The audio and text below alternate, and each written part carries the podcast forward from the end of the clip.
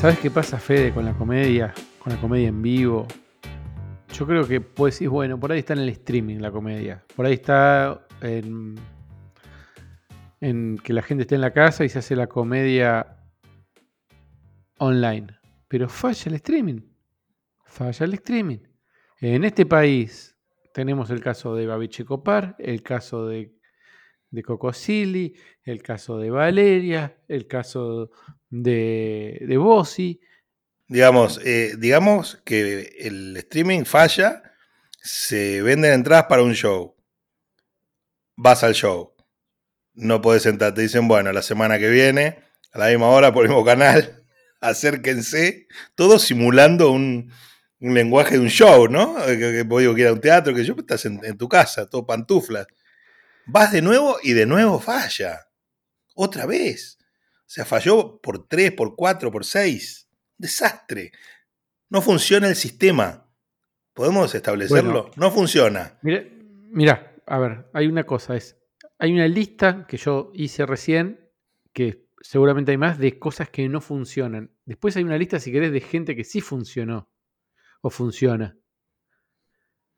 Te puedo decir un mago, te puedo decir un cantante, te puedo decir, bueno, Hernán, pero digo, te puedo decir un montón de casos Hoy me vi bastante el Cosquín Rock. Primer día, primer día falló. ¿Falló? ¿En qué sentido? El show de Julieta Venegas se cayó. Falló el streaming, una parte, está bien, pero falló. Digámoslo. Falló también. No se podía acceder, se colgó. Basta, bueno, basta, después... cortémosla con la pantomima del streaming. No funciona.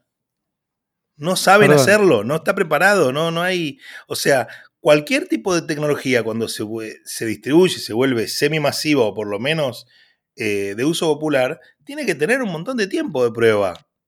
O sea, tenés que, no podés, eh, vos con Hernán lo haces con YouTube y, y, funciona porque está, depende de YouTube. Pero la gente que se largó a hacerlo sin prueba, no, no, falló, todo falló.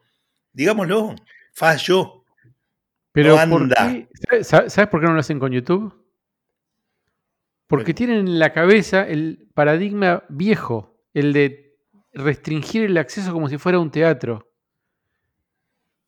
Cuando en realidad en Internet lo importante es que las cosas se viralicen. Que el que puede paga y el que no puede no paga. Y lo que, ve, que lo vea la mayor cantidad de gente posible. Es otro esquema. Y es gente que está pensando un negocio con un esquema anterior, antiguo. Creo que va por ahí el error. Y es un público que, lo, que mucho de ese público yo creo que es a pesar de, o sea, no querría verlo por streaming. El, el, lo que hace eh, Hernán es un es como si fuera un paso de comedia, es que también, como siempre, todo es vodevil, eh, pensado para esa, o sea, está armado para esa plataforma, tiene, tiene que ver un show de un cantante pop melódico de, un, de, los 70 tiene que ver con despliegue lumínico, eh, correr por el escenario, momento emotivo, momento rock, momento épico, tranquilo, subís a alguien del escenario, del público al escenario. Eh, ¿Cómo no, no va todo eso? Pero ¿sabes por qué ahí dijiste una verdad muy importante que es, es cuando un, un formato está pensado para, otro, para otra plataforma. Es, por ejemplo, cuando no podés ver teatro en tele. Podés verlo, pero es aburrido. Es aburrido ver es un las cosas de un formato. Es un registro de teatro, no es teatro que estás viendo. Estás viendo un registro de teatro, no tiene nada que ver con la experiencia teatral. Esa es la que no se puede cambiar. No Por se eso, puede entonces, cuando a mí me mostrás una obra de teatro en streaming, y qué sé yo, ¿viste? Si vos me rearmás una dramaturgia, una apuesta para el streaming, claro. o, es otra cosa. Y ahí estás usando recursos audiovisuales. Ahora, Totalmente. volvamos al, al hueso de todo esto que obviamente son las cosas que no funcionan más y muchas que no van a funcionar. Eh, yo no sé bien cómo regresarán los espectáculos grandes en lugares cerrados. Podemos ir decretando que eso eh, podría desaparecer. ¿eh? Podría desaparecer. Mira, eh, no creo que vuelvan por, por mucho tiempo. En España, por ejemplo, que se supone que siempre están como unos meses adelantados y ahora están en verano, lo que está volviendo son las cosas al aire libre y no va muy bien. No va muy bien. La gente no se copa, los diseñadores de sonido dicen que no se escucha bien el sonido porque una cosa es armar cuando al aire libre, cuando hay público, que cuando no hay público suena todo mal. Nunca. El público está separado. La, gente no se copa mucho porque, ¿viste? La técnica no está preparada tampoco. O sea, más allá de que esto es sacar, no es poner, porque lo que hace es sacar gente. Diseñador de escenario, diseñador de luminotecnia, de sonido, eh, planta, absolutamente todo, todo personal involucrado eh, en, en la realización de un espectáculo en vivo, jamás pensó en dirigirse a, a un público suelto. O sea, jamás es otra cosa. Reverbera diferente. O sea, si vos tenés eh, la gente separada por dos o tres espacios, imagínate un mil, mil butacas. Tenés como triángulos de gente, ¿no? Tríadas, ponele.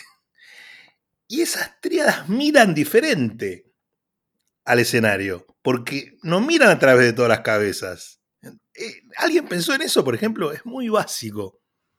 Vos tenés una visual que va, que va al ras. O sea, estás mirando eh, por una especie de espacio vacío. No hay, se termina, o sea, se disuelve una magia anterior. Y entonces, eh, obviamente que la gente que, que es profesional de luz y sonido no tiene idea cómo plantearlo para esa gente. Pero mira, yo creo lo siguiente, creo que los técnicos, los productores, los artistas y el público van a aprender, vamos a aprender.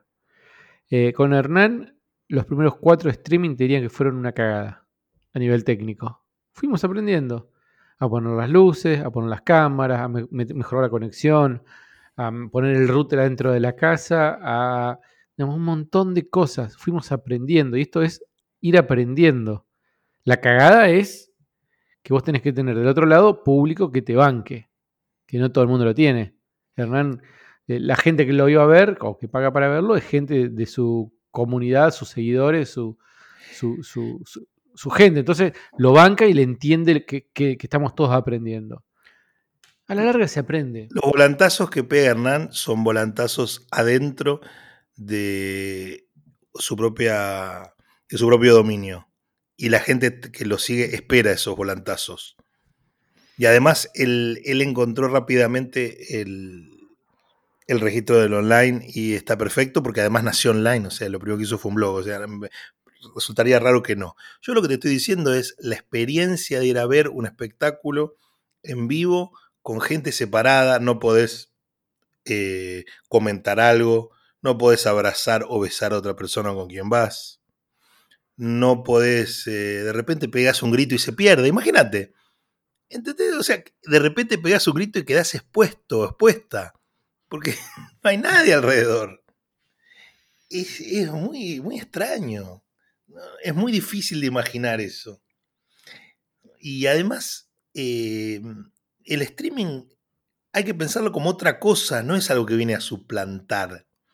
Eso es, muy errado para mí, muy errado. Totalmente, es otra cosa, es otra disciplina.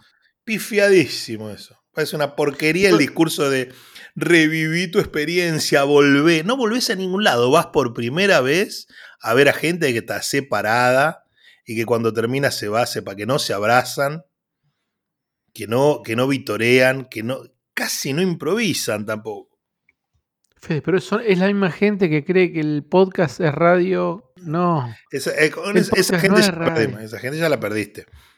Con esa gente no hay que gastar, no hay que gastar una discusión o, intentar hablar de nada. O, que el podcast es, son unos programas de radio que hace un diario. Eso es peor. Que también hay. Resúmenes de noticias o segmentos de un diario eh, grabado. No, no, no. Basta, basta córtenla con esa pavada. Y nadie está más peleado o le interesa mucho menos la futurología que a mí. Pero por lo menos usen los términos contemporáneos, no hace falta decir radio. Mira, Tampoco entiendo em, bien por qué en el Coquín Rock eh, lo que menos hay es rock. También preguntémonos eso, ¿no? Que, eso viene de Rock in Rio también. Basta, basta de rock. Basta de agregarle rock. Basta de decir, le falta rock a algo cuando no tiene la menor idea de lo que es el rock. Basta. Bueno, es y bueno, pongamos un, tope también. ¿No? O sea, cortémosla. Basta. Digo, me, indigna, pero, pero, pero me parece que es una buena indignación. Porque yo me indigno eh, por ese tipo de cosas, pero a su vez se limpia. Lo que no funciona, no. La gente que le dice radio al podcast no se queda en el podcast. Eh, no, no, no. O sea, ¿entendés? Hay otra, hay otra, hay otro debate acá, hay otra cuestión en todo que estamos hablando, que es el siguiente, Fede. Me lo decía un productor el otro día, que estuvo con, en una reunión con Rottenberg, con Carlos, y Rottenberg decía, yo voy a abrir en septiembre aunque vaya pérdida, porque acá hay que sostener el espacio, bla, bla, bla. Y el tipo que me lo contaba era productor. Y me dice, yo soy productor. Yo no tengo 16 teatros como Rottenberg, que tiene que abrir a pérdida. Yo no produzco. Ante el riesgo, yo no voy a tomar el riesgo de producir una obra, primero donde pongo en riesgo gente, a mis artistas, al público, pero además donde puedo perder. El otro está jugado porque tiene 16 edificios que tiene que sostener. ¿Cuánto falta, para, falta para que Carlito empiece a alquilar todos esos metros cuadrados para otras cosas también, no? Si no lo está haciendo ya. ¿Vos viste la noticia que te mandé recién de un teatro del sur de la provincia de Buenos Aires? Que iba, que un teatro que nosotros fuimos, trabajamos en ese teatro, un teatro de 1300 localidades que están diciendo que lo van a hacer una verdulería. Hace bastante sentido, es durísimo decirlo. Pero por lo menos hacelo una verdulería y después vuelve a poner teatro. O teatro con verduras.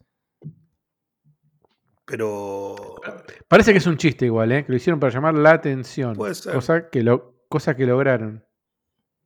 Yo no entiendo bien los lugares eh, vacíos que están esperando. No, la verdad que. No, no, no. Todos los salones me obsesionan. Los salones de fiestas cualquier tamaño, cualquier, desde un, salón de fiesta en un pueblo, eh, una sociedad de fomento que se alquila, hasta el Palacio Sanssouci. ¿Dónde está? ¿Qué, hay en todos esos, eh, no sé, pisos y con equipos de audio, luces, gente laburante de catering, eh, de miles, DJs, miles de cosas? Todo eso, o sea, cuando regrese, si regresa, va a ser muy poco lo que se use. Em, no, no. Todo el, todo el eventerismo, la gente que come en eventos, que manotea un sanguchito, se, se, guarda un premio, que sortean ahí. Eso no, no, no, no corre más. Industria, La industria, es, muy golpeada, muy golpeada. La industria del evento en general, ¿no? O sea, y además hay un montón de compañeras y compañeros que, hacen que hacen grupos que tocan covers, magos, eh, miles y miles de, contenido, ¿no? Incluso de comedia, que los eventos, los cruceros también se terminan. Antes de meternos en el crucero. No hay lanchas, no hay kayak, va a haber crucero. El día sábado me contacta un comediante, amigo, 18.30, 18.45. Me dice, Gaby, necesito eh, mostrar unas imágenes para un juego en un evento que tengo ahora. Tengo un cumpleaños, un social. Yo pensé que iba a ser por Zoom. Me dicen que va a ser por Meet. Y no sé cómo mostrar unas imágenes que yo sé cómo mostrarlas en Zoom, me dice él, porque yo siempre uso Zoom. Pero el cumpleaños lo hacen por Meet. Y no, no sé cómo que no se me vea toda la computadora, ¿viste? El compartir pantalla.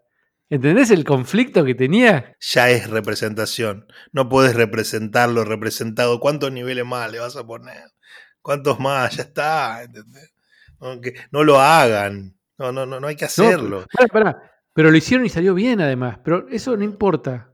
Eso no importa. Yo, yo en el cumpleaños de mi hermana estuve y vino mi hermana contrató un mago. Por Zoom, un cumpleaños por Zoom. Y te digo la verdad, Fede, estuvo bueno. Me parece bien, pero, es Porque un- si no- pero ya, el mago tiene armada la rutina, cambió todo, sabe qué chistes hacer, son chistes diferentes. Siempre el mago del evento se refiere directamente con algún chiste un poquito picarón con respecto a los a los que le garpan. Siempre está eso, Bueno, con este eh, alguna infidencia, qué sé yo, y bueno. Este comediante tenía juegos armados para hacer por Zoom. Que le funcionan. Armó un Ah, show. Ah, está bien, perfecto, el primero, está bien. Pero, a lo que Zoom. voy, o el conflicto, lo que te quería comentar, es que empiezan a aparecer nuevos conflictos relacionados con la tecnología. Son- pero es el Por ejemplo. ¿cuánto es? El 2, el 0,2% de, lo, de lo- la gente de la comedia que se adaptó y hace unos juegos por Zoom. ¿Cuánto hay? Lo están haciendo, lo están haciendo muchos, ¿eh? Ah. Muchos, yo ya escuché de varios que están haciendo eventos por Zoom. Así que. Evento Eh, es una cosa, que- pero juego interactivo es bastante más elaborado, ¿eh? Hay que. y, pero, pero, eh, bueno, qué sé yo. eh, el mago hace un montón de juegos, además de trucos. Sí. Ilusiones Digo, que son no, un poco no. interactivas. No, Alguna ilusión, sí. pero además te metían un juego. Decía, bueno, en la casa, a ver, primero que busca un artefacto naranja. Y la gente salía corriendo, vos lo veías, ¿viste? Era divertido porque era algo distinto. Mm. Si no es un Zoom de gente que se mira. No hay mucho para hacer. Y bueno, el Zoom es una herramienta que tapa más que una herramienta que muestra. O sea, se, trata de eso. O que incluso eh, te podés poner la, piel de un burro, ser una papa, usando Snap Camera.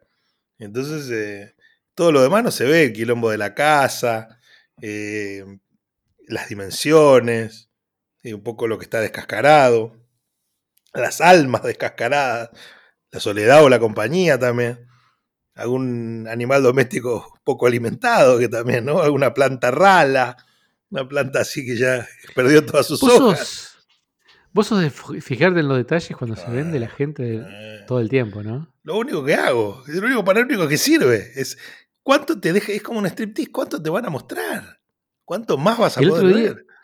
El día estaba con una reunión y veo que en el, en el balcón tenía una cama elástica.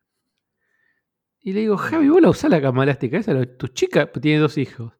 Los, tus chicos lo, lo- la, la usan. Estoy pensando en comprarme una. Me dice, ¿cómo sabes que tengo una cama elástica? Le digo, porque la estoy viendo. Eh, me- y medio que se ofendió. Pero me estás mostrando vos. Como cuando, como cuando te llamaron los de Hebraica Pilar. Lo habían subido ellos el video. Te llamaron a vos. No, lo habían Y bueno. Es lo mismo. ¿Qué me está Pero mostrando? bueno, ¿Qué di- me está- qué me Pero hay que mencionar los detalles de la casa o, No, o- no, los que no quieren- grosero. No, lo que no quieren mostrar, no.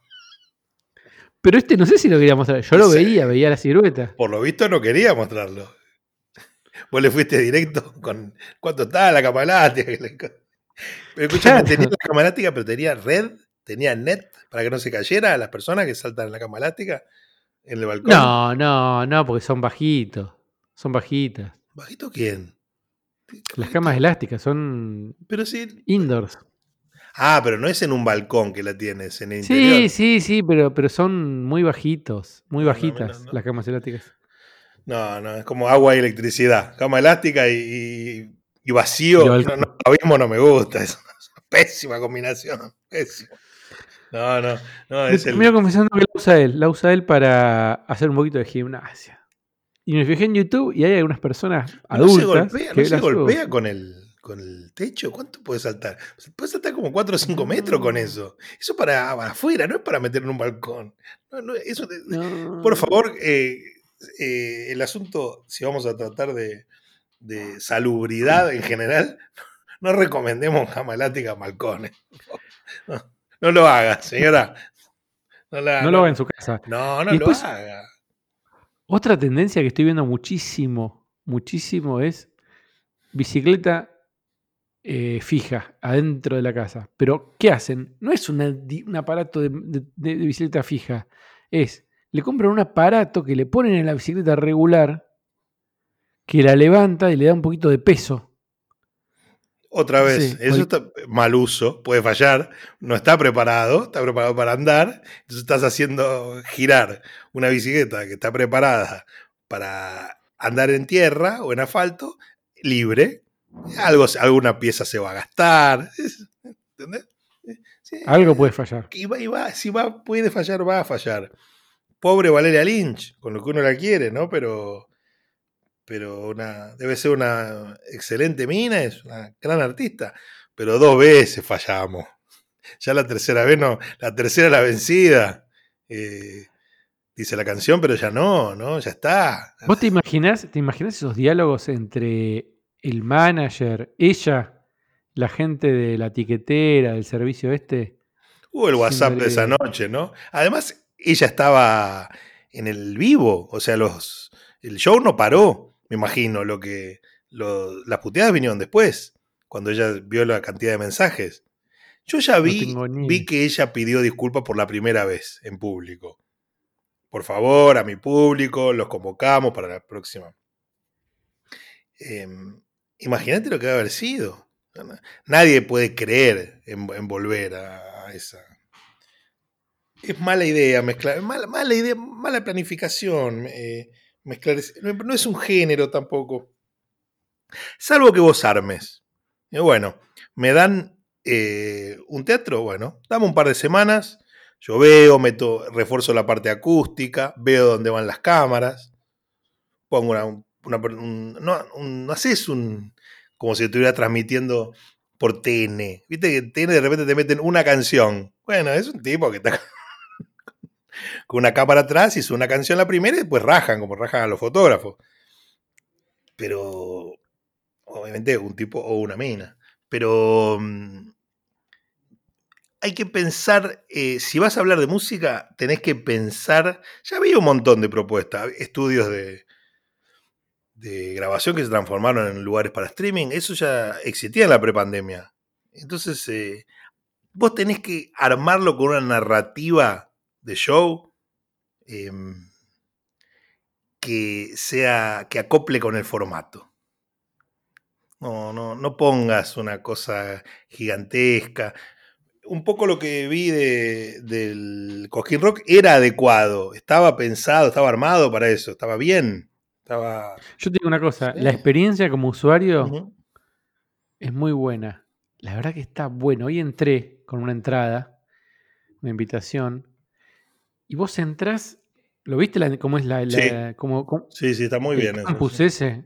No, Y puedes todo- elegir los escenarios. se ve que estuvieron un tiempo armando eso, pensándolo. Hay un, un laburo de- para reproducir, pero siempre es reproducir el- la secuencia del- de la vida real. ¿no? Eh, no, no, no la- Igual- la- me- y después los shows estaban también. Lo que no fu- funcionó en un momento, de nuevo, el streaming. Mientras tanto, Fede en Uruguay arrancó. Y la vida no se detuvo mucho en todos estos últimos meses, digo, la vida afuera, porque nunca hubo cuarentena obligatoria, son otros los números, otra la sociedad, y no había habido shows en vivo, pero un montón de cosas sí. Eh, y además el uruguayo y la uruguaya ya arrancaron con el mate propio. Mate y termo siempre, por persona, ¿no? No, ya, ya el distanciamiento social eh, con una canaria serena, con una yerba sara, una yerba de la abuelita que es con cannabis, ya estaba, estaban separada la gente. ¿El uruguayo anticipó la pandemia? Y no, pero tenía está más, eh, me parece, con más armas. Como el También. japonés, que ya tenía la distancia social de antes. y el barbijo de antes. Claro, claro. Y entraba en patas a la casa. ¿eh? Otra Sí, cultura. Sí, claro. Bueno, eh, te- Juan Pablo Olivera nos cuenta qué pasó en Uruguay. Bueno, este, acá Juan Pablo de Club de Comedia Uruguay, intentando sintetizar una noche histórica. Este, hoy en Montevideo, después de tres meses y medio, cuatro, acaba de suceder nuestro primer show como productor de stand-up comedy. Si bien hace algunos días, algunas semanas quizás, este, ya están sucediendo algunos shows de stand-up comedy en bares. Acaba de suceder nuestro primer show en un teatro. Un teatro que suele tener una capacidad para unas 350, 400 personas, con una VIP que hay arriba, eh, que fue habilitada para 140 butacas. Un show que estuvo bien, que está ajustado, que funciona, pero que en la energía eh, muestra otros matices, ¿no? Es decir, ya no son 400 personas riendo, ni 350, son 140 ajustadas butacas. Así que la energía es otra, eh, se pone en juego otro tipo de experiencias que también es interesante a nivel comediante, a nivel eh, experiencia neta con la comedia. eso por un lado, por otro lado tuvimos la grata visita del intendente de Montevideo, que vendría mm, una, una, especie de gobernador, digamos. Este, todo funcionó perfecto, la dinámica es que uno ingresa a la sala, este, mm, se sienta, ahí se puede sacar el tababoca y el servicio del show, que en este caso es una suerte de café concert, es directamente en las mesas, es decir, que no se va a pedir cerveza ni ferrent con coca a la barra, sino que te llevan la comida ahí. Este, la experiencia estuvo buena.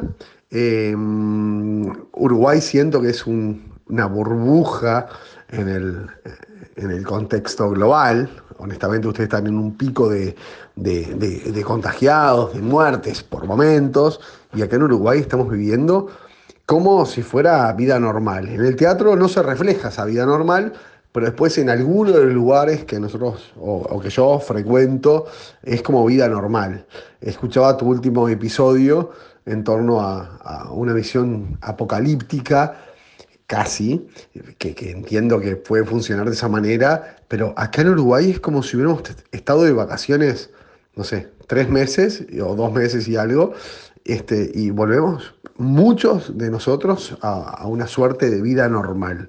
Ojalá que no nos explote esta burbuja en la cara. Este reporte de tres minutos el abrazo a la distancia. Espero verlos pronto. Un placer haber compartido esto con ustedes. Chao. Escucho a Juan Pablo y dan ganas de viajar.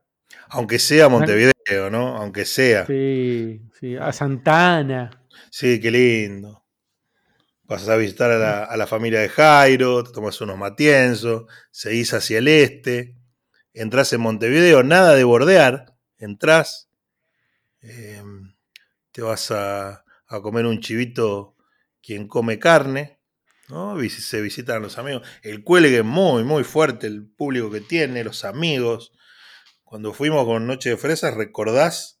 Entre amigos de Félix, amigos de Julián y amigos de, de los dos, de los dos cuelgues, de Juli y de Santi, había más de 30 personas. Muchas no se conocían entre sí.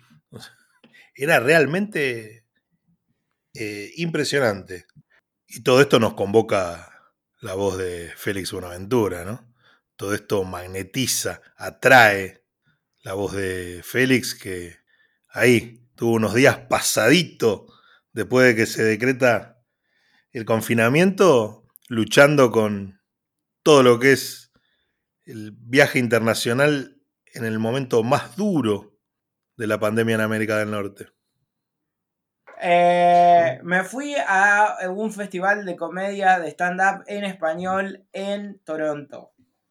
Eh, muy agradecido con toda la situación, colegas de todo el mundo, de México, de España eh, y, y, demás. Es, y, y la situación fue que mm, que todo el mundo se fue ni bien terminó el festival. Y yo tengo un amigo en Canadá que suena a que estuviera preso, pero no es la realidad, sino que es que vive allá. Y me fui a visitarlo porque no lo veía hacía mucho tiempo. Porque dije, ¿cuándo voy a estar en Canadá? Y, se complicó todo el mundo muy rápido. Y mi vuelta era eh, a través de Estados Unidos y de golpe salió, ah, dijeron, no, no va a venir ningún avión de Estados Unidos. Y, mi vuelta era por ahí. Fue un momento tremendo, porque era como, che, ¿cómo voy a ir a Estados Unidos si después no me van a aceptar en Argentina? salir. Claro. Y, eh, y y encima, digo, si vos estabas en Estados Unidos te ofrecían una respuesta. Pero si estás en Canadá te dicen como, ah, no sé, como problema de Estados Unidos. O problema de Argentina. Depende de la persona con la que hables. Eh, y me- Yo siempre ¿Cómo te tengo, siempre tengo eh, una, una especie de imagen en cualquier situación. eh, me proyecto llamando al consulado. Cualquier, no sé por qué, pero me ocurre, digo, cualquier cosa que pase, vos tenés que tener el teléfono del consulado y te tienen que atender. Bueno, llamate al consulado eh, argentino eh, y ahí, y ahí fuiste a la cola, ¿no? Sí, Claro. pero en el, en el consulado y eh, después también hablaba con un diplomático eh, argentino y, y se contradecían. Ese es el problema de ese tipo de situaciones, que nadie tiene una data así como fija y empiezan, no, vos fijate, no, tenés que hablar con ellos, no, andá, no. También volvé". juega la aerolínea. La aerolínea es otro agente en todo esto, por supuesto. Ah, sí. Eh, sí, que se. No sé, estoy hace meses también discutiendo con esa gente, porque también digo, ¿para cuándo cambiás el pasaje durante una pandemia? Sí, te dan bola también, porque esa es otra. Entonces tuve que sacar otro pasaje. Te volviste desde Canadá directo. No, eh, pasé por Panamá, porque iba a sacar un, otro pasaje. Yo estaba, aparte, dando clases en, eh, en Toronto y termino, y mientras daba, hacía los recreos tenía que chequear, hablar con todo el mundo, ver, ver aviones, todo delirio, delirio, un nivel de estrés de esos que decís, ah, ok, así envejece la gente fuerte. Y, y de golpe, nada, agarré y dije, bueno, este pasaje me gusta para Brasil y Chile pasa por, no, pasa por Brasil, no sé qué, o pasa por Chile, no me acuerdo, pero era como, bueno, y está bien, no sé, como que puedo, puedo hacer esto. Y llego eh, y digo, uh, es muy tarde, mañana saco el pasaje. Llego al otro día, prendo la, la- la computadora el otro día, digo, a ver las noticias primero, prohibidos todos los pasajes que vengan de Brasil, Chile, fue como, bueno, bueno, ¿Cómo, ¿Qué tengo que hacer acá ahora? ¿Cómo, cómo funciona esto de ser canadiense? ¿Tengo que aprender francés? Eh, y, y pasó... Y nada, de golpe encontré uno a través de Panamá, que fue como la, era tipo una cosa también medio, medio de me la juego. ¿Vieron esa situación que decís, che, bueno, o viajo, pasa, o viajo en 36 horas o me quedo o me quedo o pierdo otro boleto de avión. Y me la jugué y entré ahí a lo Indiana Jones, a Ezeiza, y, y llegué, pero bueno, qué sé yo. Después nada, se complicó para todo el mundo. Qué loco lo de Félix. Siempre, Un paso Siempre- adelante. Un paso adelante. siempre un paso adelante. Siempre un paso adelante. Siempre un paso adelante. Es realmente Don Félix Buenaventura la enzima, el catalizador, el jefe de una tribu de practicantes de la comedia de una nueva generación. Realmente. Esos cursos, los de antaño y los más contemporáneos, y enseñaron que a toda una generación que las cosas, la, la comedia del bien y sobre todo que había mucho más después del vistecuandismo, ¿no? Esa comedia que decía, ¿viste cuando entra un borracho al... ¿Viste cuando vas a, a la facu y... No. No, no vi, flaco, no vi. No, no vi, No no, vi. no me identifico. A mí dame Timan Eric. Ahora, eh, vos decías eh, los salones de fiesta, una industria golpeadísima y rarísima, ver qué va a pasar con todo eso, ver cómo se transforma, ver cómo se transforma el turismo, ver cómo se transforma el porno también. Bueno, la industria en general, lo- la industria adulta, ¿no? que puede tener que ver con la pornografía eh, y no. Ya la otra vez hablábamos de plástico, ¿no? Porque no es, digamos, un vibrador, un dildo, cualquier tipo de juguete sexual, no es un juguete pornográfico, o no es un elemento de la pornografía. Puede ser utilizado para, pero todo ese campo, digamos, el campo de los consumos, la industria, el entretenimiento, el contenido eh, adulto, se venía ya transformando violentamente y ahora mucho más en tiempos de pande. Yo me imagino que todo lo que era prostitución en privados, en cabaret, la verdad que desconozco cómo venía funcionando, pero me imagino que se volvió todo online. Todo esto de pagame para que te muestre, para te mando fotos, videos exclusivos y esas cosas. Bueno, faltan muy pocos días, faltan muy pocos días para que un experto en la materia nos informe desde el sur de California qué está pasando con la infraestructura de la industria adulta, que es lo que a mí particularmente más me interesa, porque está bien, hubo cambios en, las formas de contar y, y, en las escenas y en lo que eran films y en los sitios de, de consumo gratuito, pero toda la infraestructura que sostiene eso y que no se cae justamente es mucho más interesante que el contenido.